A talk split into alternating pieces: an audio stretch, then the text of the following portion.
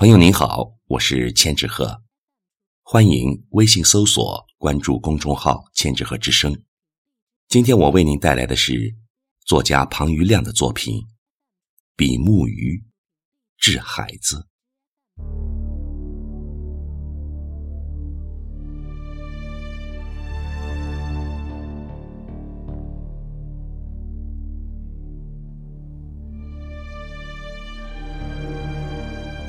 你死去，你永远年轻；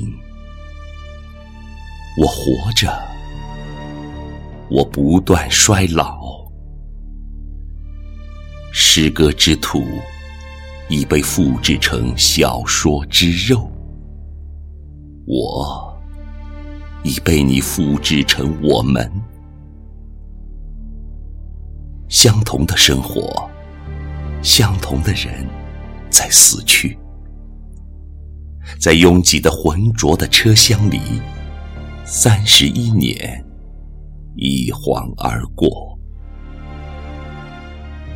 父亲的火车锈迹斑斑，而制度的铁轨永远锃亮。作为苟活者，我们眺望；作为眺望者。